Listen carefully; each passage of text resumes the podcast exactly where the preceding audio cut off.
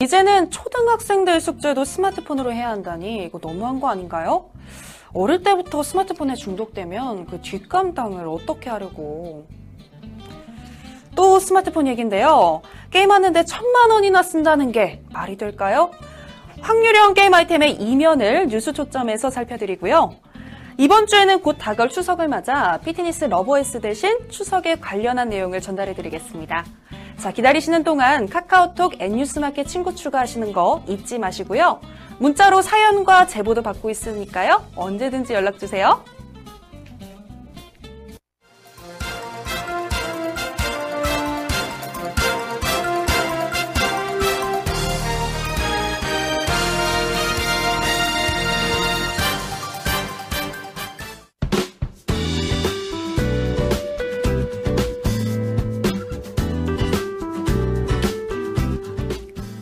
이번 한 주 스트레스 많이 받으셨나요? 가정에서, 직장에서, 사회에서 스트레스 받으셨다면 이제 편하게 자리에 앉아 N뉴스 마켓을 봐주세요. 조금은 마음이 편해질지도 모르거든요. 여러분들이 스트레스가 풀린다면 제가 춤이라도 추겠습니다. 방송 되는 동안 요구사항 댓글로 받을 테니까요. 많은 참여 부탁드릴게요. 그럼 여러분과 함께하는 N뉴스 마켓 바로 시작합니다.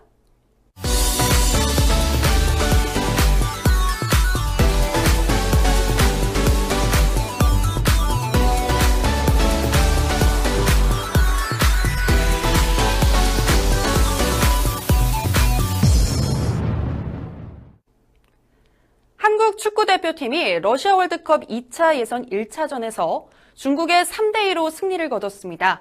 이로써 중국과 역대 전적에서도 18승 12무 1패로 압도적인 우위를 이어나가는데 성공했는데요. 보도에 김한나 기자입니다. 한국은 어제 오후 서울 월드컵 경기장에서 중국을 상대로 치른 2018 러시아 월드컵 아시아 최종 예선 1차전에서 중국의 3대2로 승리했습니다. 전반 21분 손흥민의 날카로운 프리킥을 지동원이 헤딩으로 방향을 바꿨는데 중국 정즈의 발에 맞고 자책골로 연결됐습니다. 이어 이청용과 구자철의 연속골로 후반전 중반까지 3골 차로 크게 앞섰지만 후반 29분 위하이, 후반 32분 하오쥔민에게 순식간에 두 골을 실점해 3대2로 승리했습니다. 슈틸리케 대표팀 감독은 경기 후 후반 30분 이후 선수들의 집중력이 다소 흐트러졌다고 아쉬움을 표했습니다. 중국팀의 후반 경기력에 대해서도 후반전은 분석이 어려울 정도로 치열했다고 말했습니다. 한국은 중국과의 A매치에서 31전 18승 12무 1패를 기록하며 앞서 나가고 있는데요. 중국과 1차전을 승리로 마친 대표팀은 오는 6일 말레이시아에서 열리는 시리아와의 2차전을 위해 내일 출국할 예정입니다. 박지원 국민의당 원내대표가 새누리당에 직격탄을 날렸습니다. 정세균 국회의장의 개회사에 반발하는 모습을 지적한 건데요. 보도에 백상일 기자입니다. 박지원 원내대표는 SNS에 새누리당 의원들 의장실 난동, 심지어 술 마신 의원의 고성도라며 야당되는 연습 잘하네요. 우리가 그짓 하다 야당 되었답니다라고 밝혔습니다. 또 오늘 오전 국민의당 비상대책위원회 모두 발언에서는 어제 우리 국민은 국회를 보고 또 한 번 실망했다. 우리 모두가 바라던 추경을 어제 통과시키지 못한 것에 대해서 우리 국민의당은 국민들께 죄송하다는 말씀부터 올린다며 우리도 대통령이나 총리의 시정연설 등 많은 연설을 국회 본회의장에서 듣지만 그 내용이 새누리당 주장과 유사할 때도 존중을 해서 경청을 했다고 말했습니다. 박지원 원내대표는 또 어제 정세균 국회의장의 개회사는 우리 당의 입장으로서는 환영하지 않을 수 없는 아주 좋은 내용이었다며 국회는 국민을 대표하고 대신해서 행정부를 견제하는 기관이라고 밝혔습니다. 이어 국회의장의 괴사를 트집 잡으면서 사상 초유로 여당이 퇴장을 하고 고함을 지르고 특히 국회의장에게 사과, 사퇴 권고 결의안이나 윤리위 해부 등을 요구하고 더 가와는 어젯밤 야심한 시각에 국회의장실에 항의 방문한 의원들 중 일부는 음주를 하고 고성을 질렀다며 이것은 대단히 여당답지 못한 행동이다. 야당 되는 연습을 하고 있다고 느꼈다고 다시 한번 지적했습니다. 배우 박해일이 두 아이의 아빠가 됩니다. 아내가 둘째 아이를 임신했다는 소식이 전해진 건데요. 너무나 좋겠네요. 보도에 김한나 기자입니다. 오늘 한 매체는 박해일의 아내가 둘째를 임신했다고 보도했습니다. 현재 임신 초기 상태이며 최측근들에게만 이 사실을 알린 채 태교에 힘쓰고 있는 것으로 전해졌습니다. 박해일의 소속사 측은 그의 아내의 임신 사실을 인정하며 배우의 개인사인데다가 아직 임신 초기라 언급하기 조심스럽다고 밝혔습니다. 방송 작가인 아내와 2006년 결혼한 박해일은 2010년 첫 아들을 얻었습니다. 이후 6년 만에 둘째 아이가 생기는 경사를 맞게 됐습니다. 박해일은 최근 개봉한 영화 덕혜옹주에 출연해 김장한 역으로 열연을 펼쳐 호평을 받았습니다. 덕혜옹주는 관객 수 530만 대를 돌파하며 꾸준한 상승세를 보이고 있습니다. 요즘 초등학교에서는 스마트폰으로 숙제를 내주고 있는데요. 그런데 아이의 스마트폰 중독을 우려하는 학부모들의 불만이 커지고 있습니다. 과거에는 부모와 대화하고 함께 숙제도 했는데 이제는 집에 돌아온 아이가 긴 시간 동안 스마트폰만 붙잡고 있기 때문입니다. 스마트한 스마트폰이 부모들의 자리까지 대신하는 건데 어떻게 봐야 할까요? 보도에 황현 기자입니다. 최근 초등학교 4학년 자녀를 둔 A씨는 스마트폰을 붙잡고 있는 딸에게 큰 소리를 쳤다가 황당한 경험을 했습니다. 저녁 식사 후 1시간 넘게 스마트폰을 만지작거리는 딸이 눈에 거슬렸던 A씨가 전화기를 뺏겠다라고 큰 소리를 치자 딸이 숙제하는데 왜 그러냐며 항변했기 때문입니다. 확인 결과 딸은 스마트폰으로 책을 읽은 뒤 간단한 느낌을 적는 독서록을 작성하고 있었습니다. 담임교사가 이번 학기부터 이른바 학급 밴드에 자신이 읽은 책의 사진과 함께 간단한 느낌을 올리라고 지시했기 때문입니다. 이처럼 초등생 자녀를 둔 부모들은 오랜 시간 동안 스마트폰을 쥐고 있는 자녀를 훈육했다가 숙제를 하는 자녀에게 오히려 반박을 당하는 경우가 많습니다. 특히 일부 학교는 단톡방으로 불리는 카카오톡 대화방에서 친구들이 올린 과제까지 읽고 후기를 주고받도록 시켜 아이들의 과도한 스마트폰 사용을 부추기고 있다는 지적을 받고 있습니다.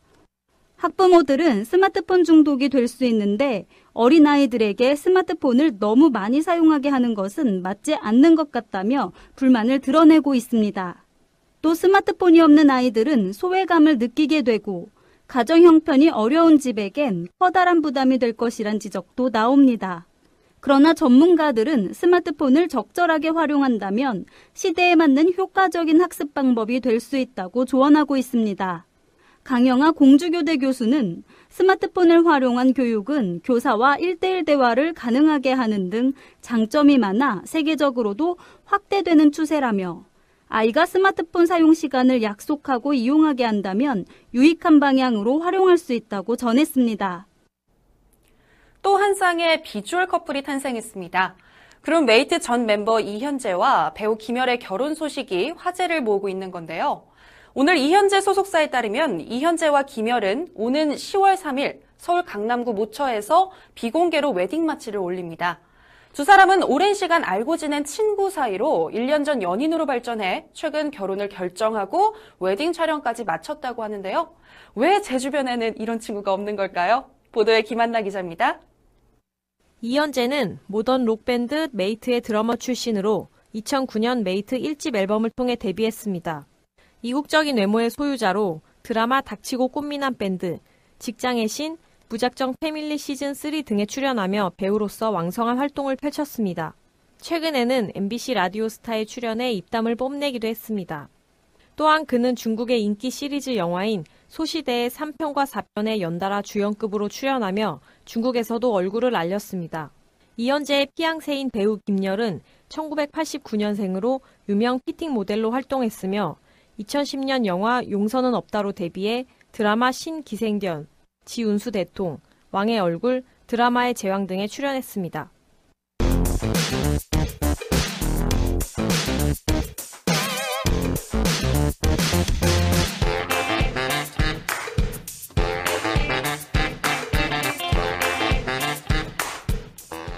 이슈를 집중 파헤치는 뉴스 초점 시간입니다. 여러분, 게임에서 특정 캐릭터를 얻기 위해 많은 돈을 쓰고도 원하는 아이템을 얻지 못한 경험 많이 해보셨죠? 바로 어떤 결과물이 나올지 모르는 확률형으로 구성됐기 때문입니다. 말 그대로 복불복 형태의 희귀 아이템인 건데 이를 두고 사행성이란 논란이 일고 있습니다. 자세한 소식 황희영 기자가 전합니다. 모바일 보드게임으로 유명한 주사위의 신입니다. 게임 속 캐릭터를 갖기 위해 뽑기를 눌렀더니 구매하겠습니까? 라는 창이 뜹니다. 확인 버튼을 누르자 새로운 캐릭터가 나옵니다. 이른바 게임 내 확률형 아이템입니다. 같은 돈 주고 다시 뽑아도 결과는 천차만별입니다. 또 다른 퍼즐 게임 프렌즈팝입니다. 역시 캐릭터를 돈 들여 뽑아도 스킬 좋은 캐릭터는 잘 안 나옵니다. 이처럼 게이머의 뜻대로 원하는 캐릭터가 나올 수도 있지만 그러지 못한 게 대부분입니다. 원하는 캐릭터를 얻기 위해선 계속해서 돈을 들여 뽑을 수밖에 없습니다. 투입한 금액보다 높은 가치의 아이템을 얻을 수 있는 기대감을 갖게 해 이용자가 지갑을 열게 만드는 요소인데요. 게임업계 입장에선 주요 수익원이지만 이용자의 과소비를 부추기는 사행성이란 지적이 잇따르고 있습니다. 네, 그래서 유료 아이템을 구매하는 게임 이용자들의 불만도 크다는데 어떤가요? 현금을 투자한 만큼 대가가 없어 피해를 호소하는 사람들이 많습니다. 저희 스마트 미디어 N의 한 시청자분께서도 확률형 아이템 때문에 속앓이를 하고 있다고 제보를 주셨습니다. 프렌즈팝 게임 유저인데 어떤 상황인지 먼저 들어보시죠. 제가 이 게임 한 지 1년이 됐어요. 스킬 좋은 캐릭터 뽑겠다고 좀 매달 현질 좀 하긴 했는데 근데 이게 뽑기다 보니까 원하는 걸 웬만해서 잘 나오지를 않아요. 확률이 워낙 낮으니까 뭐 인내심 테스트 하는 것도 아니고 이건 그래도 뭐 유저라면 어차피 하는 게임 상위권에 들기 위해서 더 좋은 아이템, 더 좋은 캐릭터 원하는 거 아닐까요?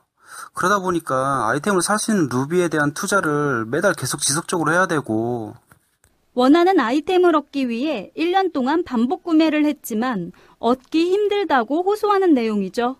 이 제보자뿐 아니라 많은 게이머가 확률형 아이템과 관련해 부정적이거나 상당한 불만을 품고 있습니다. 녹색 소비자 연대가 게임 이용자 1037명의 인식을 조사한 결과 확률형 아이템에 대한 부정적 평가는 전체의 90.6%에 달할 정도입니다. 이유로는 과도한 과금 유도, 불확실성에 따른 사행성 심화, 확률 조작 우려 등이 꼽혔습니다. 이 같은 평가와 불만은 곧바로 청약 철회와 소송으로 이어지기도 합니다. 실제 지난 2월 삼국용팝이라는 게임에서 특정 캐릭터를 얻기 위해 각각 1200여만 원, 960여만 원을 쓴 게이머들이 부당이득금 반환 청구 소송을 냈지만 1심에서 기각된 사례도 있었습니다. 이로 인해 게이머들 사이에선 적절한 규제가 하루빨리 도입돼야 한다는 목소리가 높아지고 있습니다.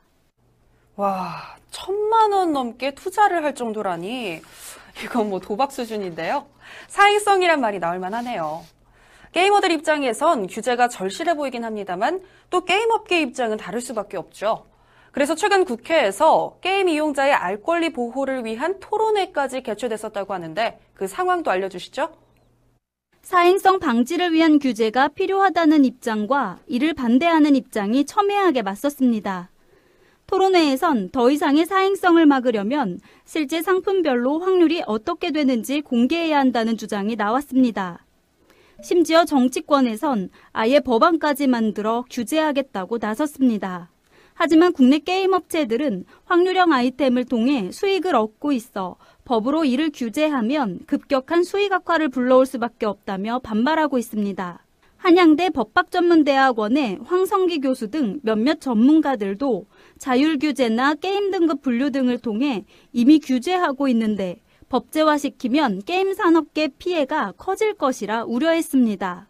여기에 국내에 법인을 두지 않은 외국계 게임 업체들은 규제를 받지 않고 있어 국내 업체들만 역차별받는다는 불만이 쏟아져 나옵니다. 때문에 전문가들은 확률형 아이템의 부작용을 게임 업체에만 전가하기보다는 게이머의 지나친 과소비를 막을 수 있는 방법을 고민하고 게임 업계 스스로 규제하는 식으로 접근해야 한다고 조언했습니다. 네, 황혜영 기자 소식 잘 들었습니다. 여러분은 어떻게 생각하시나요? 사실 단통법이라고 불리는 법도 실제로 모든 사람이 휴대폰을 비싸게 사야 하는 잘못된 왜곡을 만들었는데요. 확률형 아이템 규제 역시 좋은 의도이고 필요해 보이는 건 사실이지만 연구가 부족한 상황에서 섣부르게 법제화시킨다면 단톡법과 같은 사태를 초래하지 않을까 염려됩니다. 사행성 논란 같은 게임의 부작용을 최소화하면서 국내 게임 산업도 재도약할 수 있도록 솔로몬의 지혜가 절실해 보입니다. 오늘의 뉴스 초점 여기서 마치도록 하겠습니다.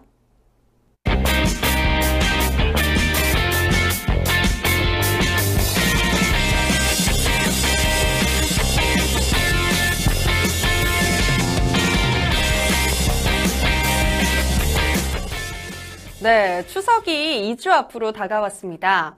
더도 말고 덜도 말고 한가위만 같아라 라는 말이 있을 정도로 한가위, 추석은 풍요로운 명절인데요. 그런데 이게 또 스트레스의 원인으로 작용하기도 합니다. 그동안 떨어져 있던 가족들과 한자리에 모이는 기쁨도 잠시 걱정한다며 건넨 한마디가 괴로움을 배가시키기도 합니다. 또 추석 차례상을 차리기 위해 들어가는 비용은 또 왜 이렇게 올랐는지 부쩍 높아진 추석 물가에 한숨이 나오기도 합니다. 여기에 막상 추석 당일에도 고민거리가 생기는데요. 매년 차례를 지내지만 그때마다 차례상을 어떻게 준비했는지 헷갈리기만 합니다. 그래서 스마트 미디어엔에서는 2주에 걸쳐 추석과 관련된 내용들을 정리해 보려고 하는데요. 어떤 말을 해야 가족들에게 아픔을 주지 않을지, 무엇이 가족을 기쁘게 하고 풍요로운 추석의 기분을 만끽할 수 있는지 알아볼 테고요. 차례상을 준비하기 위해 들어가는 비용과 절약하는 방법, 차례상 차리는 방법, 그리고 명절만 지나면 폭식과 음주 후유증을 없애는 방법을 소개해 드리도록 하겠습니다. 그럼 그 첫 시간으로 오늘은 추석 때 듣기 싫은 말과 듣고 싶은 말 등을 정리해 보도록 할게요. 백상일 기자, 명절이 예전 같지 않은 것은 분명한데요. 기분 좋아야 할 명절이 스트레스를 유발하는 원인이 되기도 한다는데 왜 그런 걸까요? 네, 요즘에는 가족들이 모여 살지 않고 여러 지역에 떨어져 사는 경우가 많은데요. 명절 때만 얼굴을 보게 되는 경우도 있습니다. 그렇게 되면 반가운 마음에 걱정되는 마음에 이것저것 얘기를 하게 되는데요. 이게 오히려 독이 되는 경우가 있습니다. 얘기를 듣는 사람에 따라 또 기분을 상하게 하는 말도 달라집니다. 아니, 듣는 사람에 따라 싫어하는 말이 또 달라진다고 하면 어떻게 구분할 수 있는 걸까요? 먼저 청년층이 듣기 싫어하는 말부터 얘기해 보겠습니다. 요즘 청년 실업의 심각성을 대변하는 거라고도 생각하는데요. 청년층이 가장 듣기 싫어하는 말은 바로 취업했니입니다. 취업 포털 사람이니 구직자를 대상으로 조사한 것이라 취업 관련 내용이 다수를 차지했다고 해도 취업 여부를 묻는 질문에 가장 큰 거부 반응을 보였습니다. 네, 취업을 하지 못한 상태에서 그 말을 듣는다면 뭐라 대답할 말도 없고 정말 난처한 상황이 될 것 같네요. 그럼 다른 주의해야 할 말은 또 뭐가 있을까요? 취업 여부가 가장 듣기 싫은 말이었는데요. 그 다음으로는 다른 사람과 비교하는 것이었습니다. 누구는 대기업에 취직했다더라, 공무원이 됐다더라, 이런 얘기를 듣게 되면 자신이 더욱 초라해지고 우울한 감정이 유발될 수 있습니다. 그리고 외모에 관한 내용도 거부감이 높게 나왔는데요. 너 살 많이 찐 것 같다. 관리 좀 해라 류의 말도 듣는 사람을 환장하게 만듭니다. 또 그러다 결혼은 어떻게 할 거냐, 앞으로 하고 싶은 건 있냐와 같은 말들이 청년층을 괴롭히는 말들로 조사됐습니다. 아, 제가 그 말을 들었다고 생각해 보니 왠지 울컥해지고 혼자 있고 싶어지는 느낌인데요. 그럼 들었을 때 기분이 좋아지는 말들도 있을 텐데 어떤 것들이 있을까요? 듣고 싶은 말 중 1위가 있는데요. 그 말이 참 어떻게 보면 씁쓸하기도 합니다. 아무 말도 안 했으면 좋겠다가 가장 듣고 싶은 말이라고 하더군요. 얘기해서 스트레스 줄 거면 차라리 말을 하지 않는 편이 나올 수도 있겠지만 이게 1위라고 하니 가족 간의 대화가 정말 부족한 사회가 됐다는 생각이 듭니다. 그 다음으로 듣고 싶은 말들은 응원의 말들이었는데요. 때가 되면 다 잘 될 거야. 연휴 때라도 다른 생각 말고 푹 쉬어라. 넌 충분히 능력 있어. 너를 믿는다 등이었습니다. 네, 상대방에게 긍정적인 얘기가 아니라면 차라리 침묵하는 것이 더 나을 수도 있겠군요. 기분 좋은 추석 명절을 앞두고 조금 어두운 얘기가 아니었나 생각되지만 그래도 생각은 해봐야 할 내용인 것 같네요. 그런데 앞에서 언급한 내용은 청년층에게 해당되는 말이었는데요. 다른 사람들, 예를 들면 며느리들은 어떤 얘기에 스트레스를 받게 될까요? 결혼한 자식들에게 하는 말들 중에도 스트레스를 유발하는 얘기들이 있는데요. 며느리들은 특히 더 스트레스를 받을지도 모르겠습니다. 아이는 언제 낳을 거니라는 말이 추석 때 듣기 싫은 말로 꼽히고 있는데요. 연관 질문으로는 둘째는 어떻게 할 거야가 있었습니다. 또 다른 내용으로는 며느리의 속도 몰라주는 시어머니인데요. 나 같은 좋은 시어머니도 없다도 듣기 싫은 말 중에 하나입니다. 이런 얘기를 듣는 사람의 마음이 과연 좋을까요? 여기에 이 말 한마디를 추가한다면 아마 확인 사살을 하는 것일지도 모르는데요. 벌써 가려고 신우이 곧 온다는데 보고 가야지 라고 얘기하는 시어머니도 많다고 합니다. 그만큼 스트레스 받는 며느리들이 많다는 것이겠죠. 네, 조금만 생각해보면 상대방이 부담을 가질 거라는 것을 알 텐데 아마 자신들도 과거에 그런 얘기를 시어머니에게 들으면서 그냥 그러려니 하고 넘어가 버렸기 때문은 아닌지 안타까운 현실이라는 생각이 드네요. 그럼 다음 시간에는 추석 차례상에 대해서 집중적으로 살펴보게 되는 건가요? 네, 다음 시간에는 추석 차례상 차리는데 들어가는 비용과 차례상을 차리는 법까지 알아보도록 하겠습니다. 네, 백상희 기자 오늘 얘기 너무 잘 들었고요. 다음 시간도 기대하겠습니다.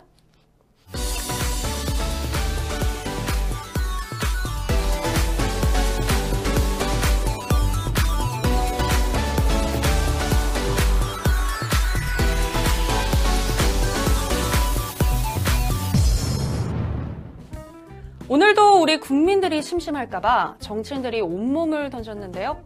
본회의 개회 첫날부터 국회의장과 여당이 대립하면서 파행을 보이더니 오늘은 가까스로 정상화를 이루는 것처럼 보이기는 했습니다. 그런데 진짜 국회가 정상화가 됐을까요? 본회의만 개최한다고 그게 정상인 것은 아닐 텐데요. 정말 제발 무엇이 준 건지 아는 정치인이 되셨으면 좋겠습니다. 아 성대모사 어렵네요. 언제나 사람이 먼저인 방송, 변화를 두려워하지 않는 뉴스. 이상으로 N뉴스마켓 금요일 방송 마치겠습니다. 감사합니다.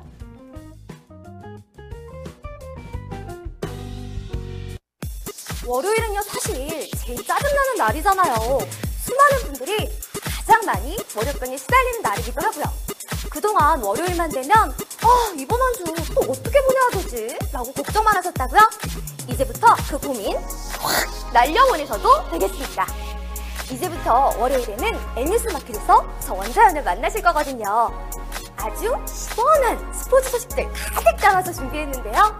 이제부터 스트레스와 고민, 그리고 짜증까지도 시원하게 제가 날려드릴게요. 메이저리그에서 맹활약 중인 우리 선수의 이야기는 물론이고요. 필드를 누비면서 멋진 샷을 날려주는 우리 여제들의 이야기도 준비했고요. 슛, 골인! 하는 우리 축구선수 이야기까지 아주 멋진 소식들 많이 많이 준비했으니까요. 이제 월요일에는 N뉴스 마켓에서 원장과 함께 하시는 거 잊지 마세요.